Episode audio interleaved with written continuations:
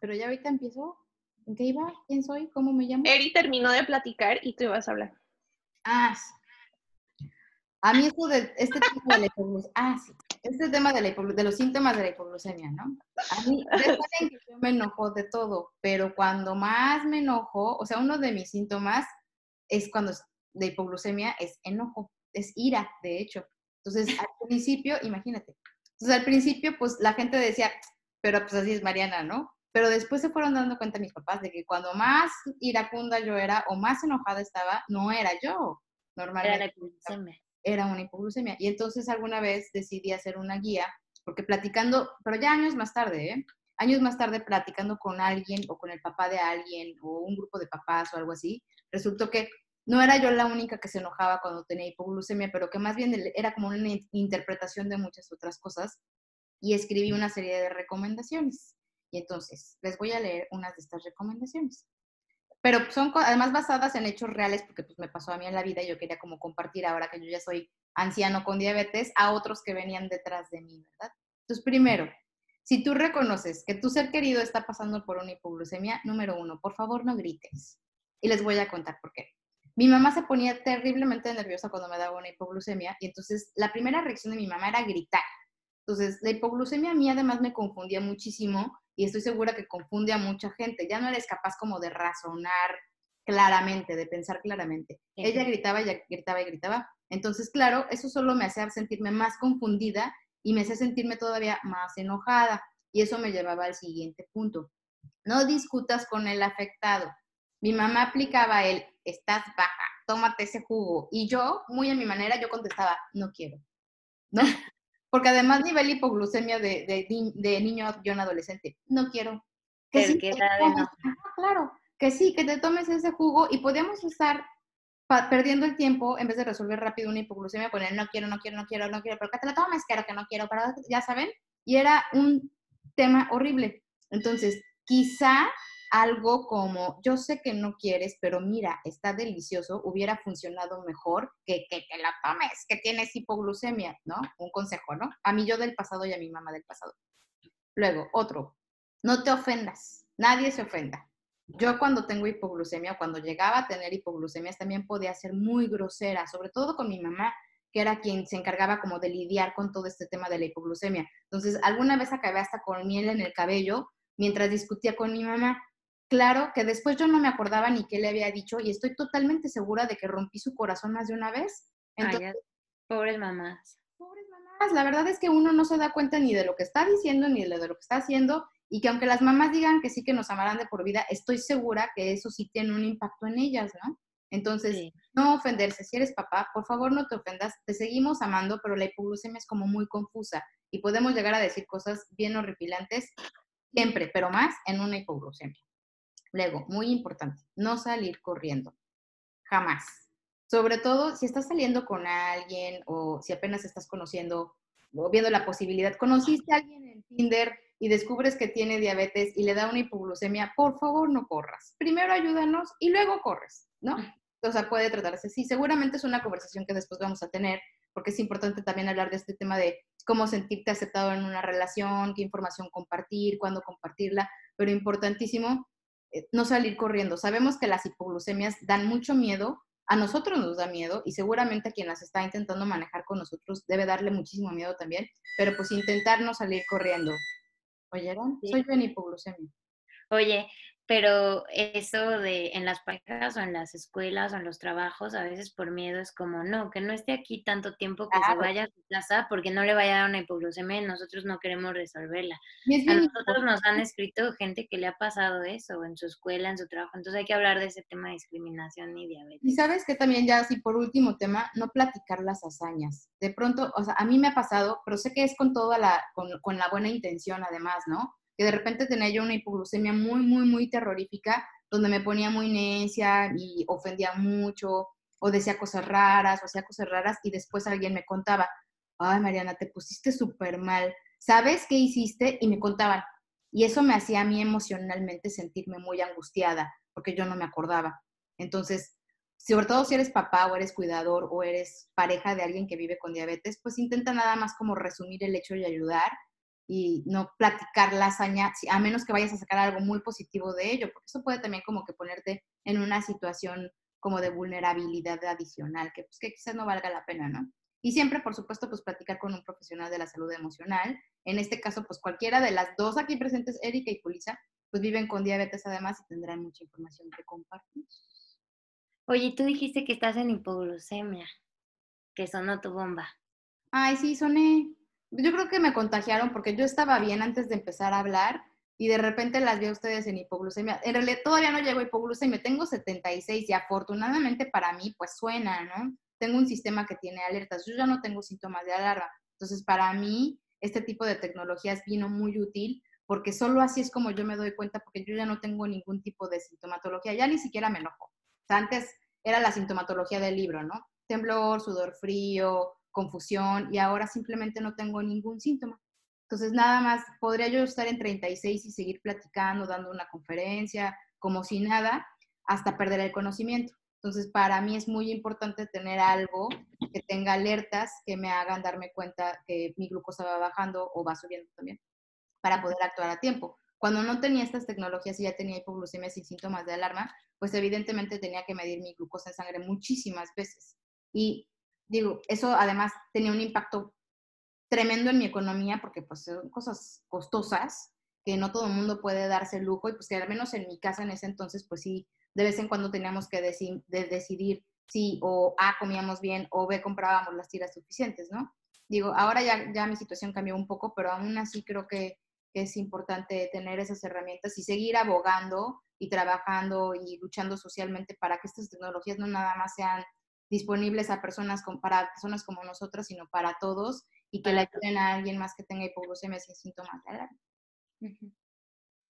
O sea, porque ahorita que las estaba escuchando me quedé pensando y la verdad, como sabemos que, que, fuimos, o sea, la historia de cada uno es como bien diferente, las edades de diagnóstico y el tiempo que llevamos viviendo con diabetes.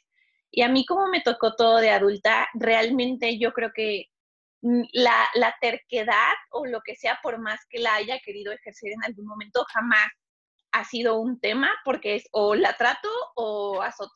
Entonces, no, nunca ha pasado tal, porque aparte realmente nunca ha habido nadie que me haya como ayudado a gestionar esto de forma continua.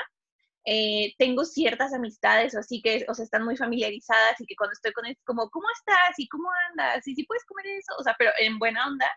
Eh, y, y, bueno, quizás mi, mi, hipoglucemia, o sea, he tenido como dos eh, hipoglucemias así muy, muy feas.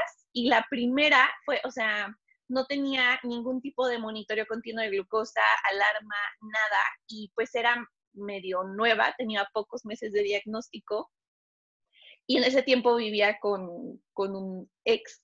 Y mm, está, o sea, estábamos dormidos y él dice, porque pues yo no, no sé nada, eh, la verdad, de que, que, o sea, como que lo moví o como que le, no sé, sabrá Dios qué habré sentido yo, que, o sea, como que lo moví y que me dijo, ¿estás bien? ¿Qué pasó?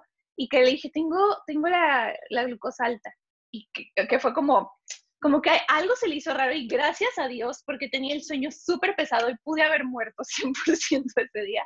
Entonces como que algo se le hizo raro y dijo, no, y entonces se paró y me monitoreó la glucosa y salió 30 y dijo, no, ¿cómo? No, esto está mal. Y entonces me volvió a medir y salió 29. Y entonces, o sea, puse el otro en pánico, yo así de que empapada en sudor por completo ahí dormida, este, o desmayada, no sé, ya que estaba. Eh, y pues fue y me empezó a dar jugo. O sea, antes no me mató también. Eh, me empezó a dar jugo, o sea, como que me sentó y yo y esa sí es como una imagen muy impactante que tengo. O sea, desperté con un jugo en la mano, ¿saben? O sea, es como, fue tan raro, o sea, el como recobrar la conciencia a media actividad, como, ¿qué pasó? O sea, como de película, como de caricatura, como algo súper surreal, súper extraño, así como dice Eride, y ya no supe qué pasó, o sea, más bien yo fue como, desperté después del no supe qué pasó. Entonces fue como, o sea, y el otro con cara de pánico así viéndome, nada, o sea, eh, pero, o sea, yo creo que hubiera salido corriendo si no hubiera sabido que, que ahí quedaba. Y ya, y fue como el tercer jugo que yo abrí los ojos y fue como, ¿qué pasó? Y me dijo, ¿estás bien? Y así, entonces, ya de que se la pasó muy... Obviamente, pues, el, hombre no volvió a dormir como en tres meses, pero sí fue un súper susto horrible. Y, o sea, de hecho, era hasta como chistoso y, ni siquiera me dejaba dormir después porque era como que me movía, ¿no? ¿Estás bien? ¿Estás bien? Así a mitad de la noche. Y ya, o sea, y ese, ese son el tipo de dinámicas que es como bien difícil, ¿no? Es como, a la vez seguramente alguna de sus manifestaciones de despertarme y jamás volver a tener una noche pacífica de sueño desde hace muchos años. Em, o sea, seguramente me salvó la vida porque no tenía ninguna alarma, estaba dormida, no me había despertado ni nada, pero, pero sí es, es como muy complejo ese tema de poder tener acceso a tecnología, porque, por ejemplo, o sea, por otro lado, como ya hemos platicado, o sea, que ahorita yo vivo sola, y la segunda hipoglucemia que tuve así como bastante severa, yo terminé en el hospital, entre por sobre reacción, entre por miedo, por diferentes situaciones que es como tuve esa experiencia pasada, ¿no? O sea, pero había alguien que me estaba viendo, que estaba cuidándome, que estaba como monitoreándome y que sabía hacer cosas. Esa vez que terminé en el hospital fue porque me paso bolo de insulina rápida, me paso toda mi dosis de insulina lenta y comienzo a vomitar como si no hubiera mañana. Entonces fue como, me mido, o sea, obviamente entre el desgaste físico, o sea, ya había vomitado como cinco veces, pasé toda la noche, sí monitoreando mi glucosa, pero era como, o sea, lo que tomara lo vomitaba, así no podía sostener nada. Me tomo, o sea, me da una hipoglucemia de 39 me tomo un gel de glucosa y vuelvo a vomitar. Dije, ya, no puedo estar aquí, o sea, voy a amanecer tiesa, me voy al hospital ahorita, me fui al hospital en Uber y nada, lo que, o sea, fue muy desgastante también en el hospital, nadie entendía, porque aparte, o sea, mi, mi argumento era, tengo insulina a bordo, o sea, esto va a ir de picada. Eh, necesito que me pasen como solución con glucosa intravenosa, ¿no? pero ¿por qué? ¿Pero cómo? Pero, o sea, nadie en el hospital sabía lo que era el monitoreo continuo de glucosa, no entendían de diabetes tipo 1, obviamente pues estaban los de guardia, o sea, como fue muy desgastante. Eventualmente cuando vi, o sea, porque llegué, me midieron, estaba como en 80 y a los, o sea, 20 minutos me volvieron a medir, estaba en 60 y ya fue como, ah, no, sí, déjate pasamos. Para cuando me pasaron ya estaba en 40. O sea, ya fue como, no, no, sí, tenías razón, tenías razón. Entonces, o sea, fue muy desgastante todo. Pero también opino que es una de las experiencias en las que vale la pena que sí exageremos y pequemos de precavidos, porque, o sea, si yo me tardo más tiempo en decidir si, y si mejor si voy, o si mejor si me quedo, o sea, estaba yo sola en el baño, si me convulsiono ahí, o sea, ¿sabes? O sea, nadie se hubiera enterado hasta el día siguiente, era la madrugada, entonces creo que sí vale la pena, o sea, es totalmente posible vivir solo con diabetes tipo 1, sí lo es, pero pues tenemos que estar bien conscientes de este tipo de cosas, o sea, son riesgos que existen y la forma de aminorarlos pues es estar bien educado, como comentó Mariana, y si podemos acceder a herramientas, pues ya la hicimos, pero si no, pues monitorearnos como si no hubiera mañana y quizás aunque no sea para nada sano en cuestión de higiene del sueño, pero pues sí quedarte despierto hasta que no te sientas cómodo con el nivel de glucosa y con la insulina a bordo. ¿Sí? yo quería agregar que esto de cuando, o sea, uno, de como para resumir lo que hemos dicho, tomen en cuenta los consejos de Mariana, familiares y creo que son, creo que están muy lindos y son prácticos. Dos, esto que dice Ju de pues sí puedes vivir solo y resolverlo tú totalmente. O sea, tal vez, fíjense esta parte psicológica, te pones terco porque tienes chance de ponerte terco con alguien más o de ponerte tal. O sea, si vives solo, pues no te pones terco porque es o lo resuelvo o lo resuelvo. Yo también cuando he tenido chance de estar sola, o sea, intensifico las medidas, o sea, en mi buró intensifico los insumos para irme a dormir, me pico más veces la glucosa, todo para que no me pase. Y si estoy con mi pareja, a veces me doy chance de, pues aquí está, ¿no? Y entonces le puedo hacer así, le puedo decir, ay, tengo una hipoglucemia y él baja todo lindo por mi jugo y lo sube y así, pero fíjense la parte de, de no recargarnos de más en alguien, como que sí está padre que un familiar te apoye y que sepan, pero por otro lado siempre estar muy responsables y sí se puede. Y lo que yo quería agregar también es decir que pues intentemos a medida de lo posible, alguna vez tal vez nos va a pasar porque es parte de vivir con diabetes, pero en la medida de lo posible evitar las hipoglucemias severas, porque sí pueden causarnos daños neuronales, etcétera. Y además, psicológicamente es, es bien raro porque es como si te perdieras ese cachito de historia que como de película, como decía Ju, o sea, estaba aquí, yo estaba bien, estaba sentada y de repente, acto seguido, estoy acá y todo el mundo está asustado, llorando a mi alrededor o gritando, etcétera, y no tengo idea qué pasó, o sea, me lo perdí. Por un lado dices, pues qué padre que me lo perdí, no me di cuenta, pero por otro lado dices, qué susto lo que habrán visto los demás para que se pongan a llorar y para que se pongan a gritar, es porque de verdad te vieron pasmado, paralizado, temblando, convulsionando, etcétera. Y no está padre también tú pasar por eso y hacer pasar a los demás que te aman por esos, ¿no? Es como mm, mi mamá me decía, cuídate no solo por ti, sino por los demás, para que tú estés a salvo y tú estés bien, pero para que no hagas pasar por a alguien más a una situación así, porque es de verdad muy impactante ver a alguien con hipoglucemia severa, o sea, como cuídate tú y cuida a los demás, así me decía, y creo que, que tiene razón, o sea, como si nos pasa, nos pasa y saldremos adelante y la gente que nos ama nos apoyará y tal, pero creo que es muy fuerte también eh, tanto tú perderte un cacho de tu historia y no saber qué pasa en esos momentos, como que a la gente de verdad, pues claro que se quedan medio traumados de, de verte así, ¿no? Entonces, son cosas que se pueden resolver, salimos adelante, los seres humanos somos así, un tanto resilientes, pero en la medida en la que los podamos evitar, pues mejor. No sé ustedes qué opinan. Te veo con ganas de decir algo. Sí, no sé qué iba a decir. Ya no sé, eso no fue. Que sí o que no, que sí estás de acuerdo, que no, que... que... Sí, iba a decir de, de, de, esa parte en la que no nada más que te reconoces mortal, porque el ser humano, normalmente tú piensas que eres inmortal, digo, no, no expresamente, ¿no? Sino como que pocas veces piensas en lo frágil que eres como ser viviente, ¿no? Nunca te imaginas que vas a tener un accidente, jamás te imaginas que te va a dar COVID-19, nunca en la vida te imaginas que te va a dar diabetes tipo 1 y por supuesto jamás piensas que tú vayas a ser una de esas personas que mueran en una hipoglucemia, pero es un riesgo que está ahí y que tienes que aprender a trabajar.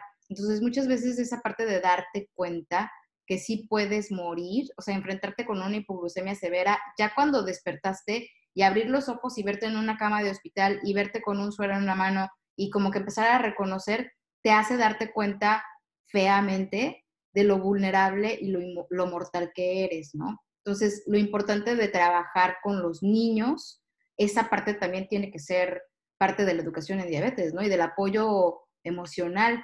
Porque si para uno como adulto es complicado explicar que te perdiste de un periodo de tu vida, de unos minutos si quieres, o de unas horas de tu vida y que pudiste haber muerto en ese tiempo, si para nosotros como adultos es complicado, para un niño tiene que ser todavía más complejo mucho más complejo, ¿no? Y explicarlo, guardar la calma, modificar eh, conductas o modificar actos, arreglar y modificar el manejo, platicarlo con los otros, tiene que ser algo donde necesitamos de, un gran apoyo multidisciplinar. Luego imagínate, si te pasa eso como niño y te pasara, pongamos un escenario, en una fiesta con tus amigos, tus compañeros, ¿qué van a pensar? ¿Qué pensarían? ¿Ya no me van a invitar? ¿Será que se quedaron pensando que algo no? O sea, toda esa parte emocional y social que lleva una hipoglucemia, dependiendo de dónde se presente, es también importantísima y hay que trabajarla. Y por eso lo importante de seguir platicando sobre el tema, porque ya ahora que somos adultos, de repente hasta contamos cosas chistosas que hemos hecho y ya nos da risa. Ya aprendimos, no a normalizarlo, pero ya aprendimos a verlo distinto. Sigue preocupándonos mucho y hacemos todo lo posible porque no pase, pero ya lo platicamos con más naturalidad y es lo que tendría que hacer la gente, como que todavía vemos que no platicamos de ningún tipo de complicación, ¿eh? Estamos todavía negados a hablar de complicaciones porque creemos en automático que complicación, ya sea por hipoglucemia o por hiperglucemia, tiene que ver con algo malo que hicimos. Y no es así. No siempre es así, además. No, tendría por qué ser así. O sea, la complicación no tiene nada que ver con lo que eh, nosotros hemos hecho y no le resta mérito al gran trabajo que estamos haciendo para mantener una condición tan complicada como diabetes tipo 1, pero sí que, sirviera este tipo de plática y este tipo de programa como para que empecemos a hablar más de las complicaciones en general y en el caso de hipoglucemia, pues más con los chavos, con los niños, ¿no? Hacerles ver que, pues que no, no nada más les pasa a ellos, también nos pasó a nosotras muchas veces, nos va a seguir pasando seguramente muchas veces, que podemos reducir el riesgo, sí, y que por eso es que necesitamos medir nuestra glucosa, alimentarnos saludablemente, tener ciertas precauciones a la hora de hacer ejercicio y pues estar bien al pendiente. Y platicarlo entre papás también, ¿no? A lo mejor encuentras que hay otro papá que ya atravesó por una situación como la tuya con tu hijo con diabetes y que pueda recibir, recibir apoyo o al menos consuelo, porque también para los papás tiene que ser algo muy complicado.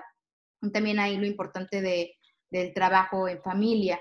A veces creen los papás que con llevar al niño a consulta con un experto en salud emocional es suficiente. Yo creo que no, que la diabetes tipo 1 y el manejo emocional, específicamente hablando de hipoglucemias, pues es como un trabajo en equipo que necesita de la participación de otros miembros de la familia. Entonces, aquí hay psicólogas que trabajan con familias, independientemente de pandemia o no, en línea, para que se acerquen y busquen ayuda y nos ayudemos entre todos.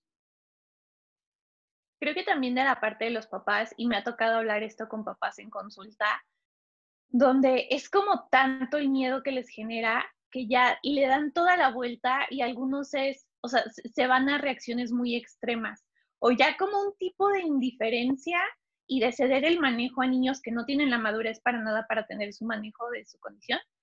O, o estar en la hiperreactividad de, de, ver una hipoglucemia y ponerse a llorar, ¿no? Entonces también es como muchas mamás en, en consulta no pueden hablar de, y yo no digo que no sea difícil y doloroso y, y que sea complejo, definitivamente, pero eh, si, si tu hijo toda la vida te ha visto llorar cuando dices diabetes, y después vienes y me dicen a mí como psicóloga, es que no acepta su condición, no acepta la diabetes. ¿Cómo va a aceptar algo que ha visto que su mamá toda la vida ha llorado al respecto? O sea, ¿cómo va a poder vivir en paz con algo con lo que tú como adulto o como adulta jamás has podido vivir en paz? O sea, entonces creo que también como papás, asumir, o sea, de antemano diciendo y reconociéndoles que claro que es el trabajo más complejo hacer la función de un órgano para alguien más y lo sabemos perfecto las tres aquí porque lo hacemos para nosotras mismas 24 horas al día, 7 días a la semana.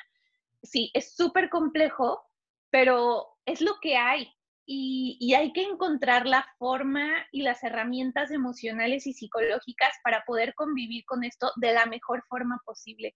No, o sea, no estamos negando lo a veces trágico, lo a veces terrible y lo claro, súper indeseable de que tu hijo tenga diabetes tipo 1, pero tenemos que poder brincar eso para generar algún tipo de, estabilidad y ecuanimidad ante el tema.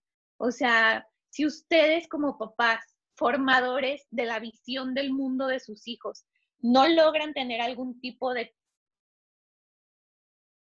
reconciliar esa condición, sus hijos nunca lo van a tener tampoco. O sea, porque la visión que ustedes tienen hacia la diabetes es la que les están heredando a ellos. Entonces, no más que, que si se lleven eso, que aparte de la responsabilidad enorme que tienen, también tienen la responsabilidad de cómo sus hijos se relacionan con la diabetes. Y, y en verdad, o sea, para mí es muy evidente en consulta que cuando llega la mamá y se suelta, o sea, no puede decir nada sin llorar, sus hijos en el 90% de los casos tienen una pésima relación con la diabetes. Porque, no, o sea, es esta cosa que siempre le ha hecho la vida miserable a mi mamá, que se la pasa teniendo miedo, que no deja que yo salga con mis amigos, que no deja que yo coma lo que quiero a veces, o sea, entonces, si ustedes mismos no han podido conciliar eso, pues sus hijos no lo van a hacer tampoco.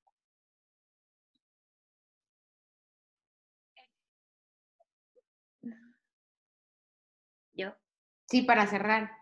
Lo voy a editar, no te preocupes. No te preocupes. Todas las cosas. Eh, todas así. todas las cosas pendejas que hemos dicho las voy a recortar. Sí, pues muy cierto todo esto. Y yo diría, para cerrar respecto a, a los comentarios en familia, que creo que algo que a mi mamá le ayudó mucho en nuestra experiencia es que ella se metió a trabajar ella misma para fortalecerse y después ayudarme a mí. Porque claro, le daba miedo, claro, estaba preocupada, claro, el tema de las hipoglucemias, ¿no? Entonces, algo que a mí me ayudó mucho es que mi mamá trabajara ella en sus cosas para fortalecerse, lo cual le agradezco enormemente. Y parte de lo que ella trabajó en este proceso es aprender a separar el síntoma de la persona. Así que no solo preguntarme, ¿cómo estás? ¿Cuánto estás? ¿Tienes hipoglucemia? ¿Ya comiste? ¿Ya resolviste? ¿Ya necesitas comer tu colación? ¿ya te checaste? ¿Te llevas tu glucómetro? Y como que al inicio de mi diabetes era muy así, pues uno adolescente, pues claro, se empieza a pelear con su mamá todos los días, ¿no?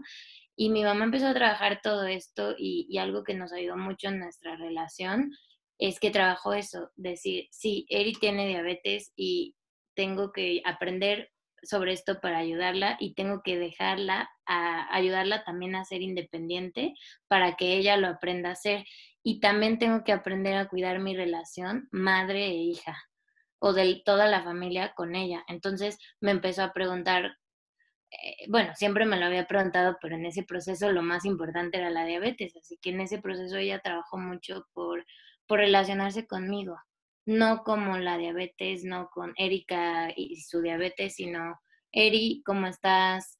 Eh, qué te preocupa, qué quieres hacer, oye, ¿y tu novio qué onda? Oye, ¿y la escuela? Oye, ¿vas a salir con tus amigos? Bueno, cuídate mucho, ya sabes lo que tienes que hacer, pues te amo, ¿no? Y tal, pero, pero se relacionó más conmigo, ya no con tanta carga por mi diabetes o con tanto pobrecito de mi hija, tal, no puede, sino me, me soltó y me ayudó a ser independiente y yo creo que ella hizo un trabajo enorme porque veo que para muchos papás es muy difícil, pero yo les recomendaría hacer eso, trabajen en ustedes, fortalezcanse y aunque sepan que la diabetes está ahí, intenten separar el síntoma y darle su justa medida a la relación con la personita que tienen en su casa que tiene sus gustos, sus hobbies, sus intereses, sus miedos, sus cosas, independiente de la diabetes y que es importante mirar eso para el desarrollo normal del ser humano eh, y para que se, nos fortalezcamos. Entonces, eso a nosotros nos ayuda.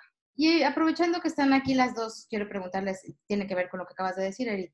¿Hay algún tipo de intervención? Digo, si hay grupos de papás, y hay muchos grupos de papás, en la estratosfera de Internet, por ejemplo, hay muchos grupos de Facebook de papás pero no siempre toda la información que se comparte entre papás es la que me gustaría a mí si fuera yo el hijo con diabetes tipo 1, que mis papás absorbieran. A lo mejor, no sé si me doy a entender.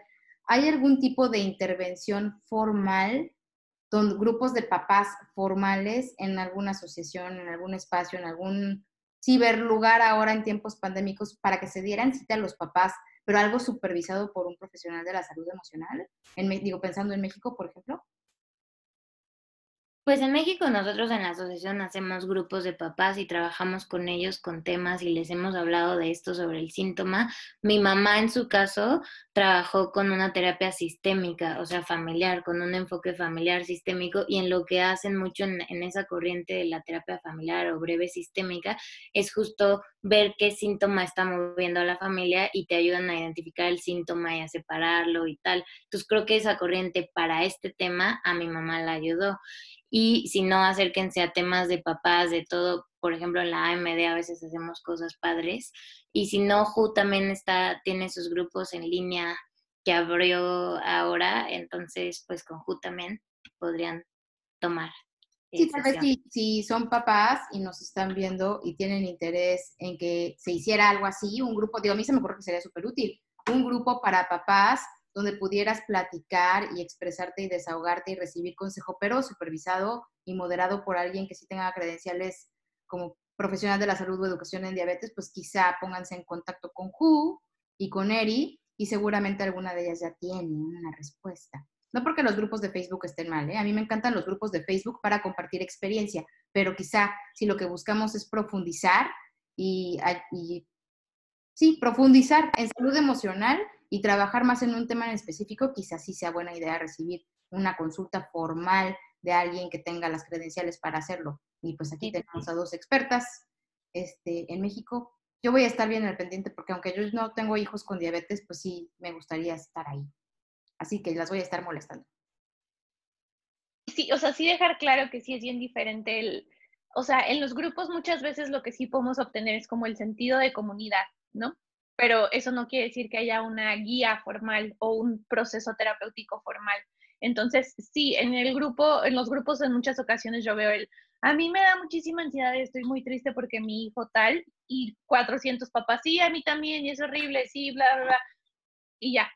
O sea, el, el diálogo llega hasta ahí, ¿no? O sea, no, no hay una como, ok, te sientes muy mal y qué vamos a hacer con esto. ¿De dónde surge eso? ¿Es por expectativa tuya? ¿Es porque tu hijo realmente necesita otro tipo de atención? ¿Es o sea, como darle un orden y, una, y un propósito y un cauce a, las dificultades que enfrentamos con esto, porque sí, sabemos que no es nada sencillo, o sea, en ningún momento estamos diciendo eso, ¿no? O sea, creo que es muy complejo y por la misma complejidad lo importante es que recordemos y que sepamos que no estamos solos. Sí, recordar que no es fácil, o sea, aunque trabajes tus temas emocionales y tu salud mental, pues sigue siendo complicado y sigue siendo difícil a veces. Así que hay que recordar esto y ser pacientes y compasivos con nosotros en esos días donde esté siendo difícil. Diana, ¿nos quieres compartir algo para cerrar el tema? No, nada más recordarles que aquí vamos a estar todas las semanas. Este, para nosotros es bien importante que dejen sus comentarios y si tienen algún tema en mente que podamos estudiar para compartir información con ustedes, por favor, coméntenlo con cualquiera de las tres. Eh, la información que aquí, lo voy a decir todo, en todos los programas, ¿eh? La información que aquí compartimos no reemplaza el consejo médico formal ni la consulta en salud emocional formal, es simplemente eh, información que hemos estudiado y que queríamos compartir con ustedes. Y nada, nos vemos en la próxima emisión. Un abrazo. Adiós. Adiós.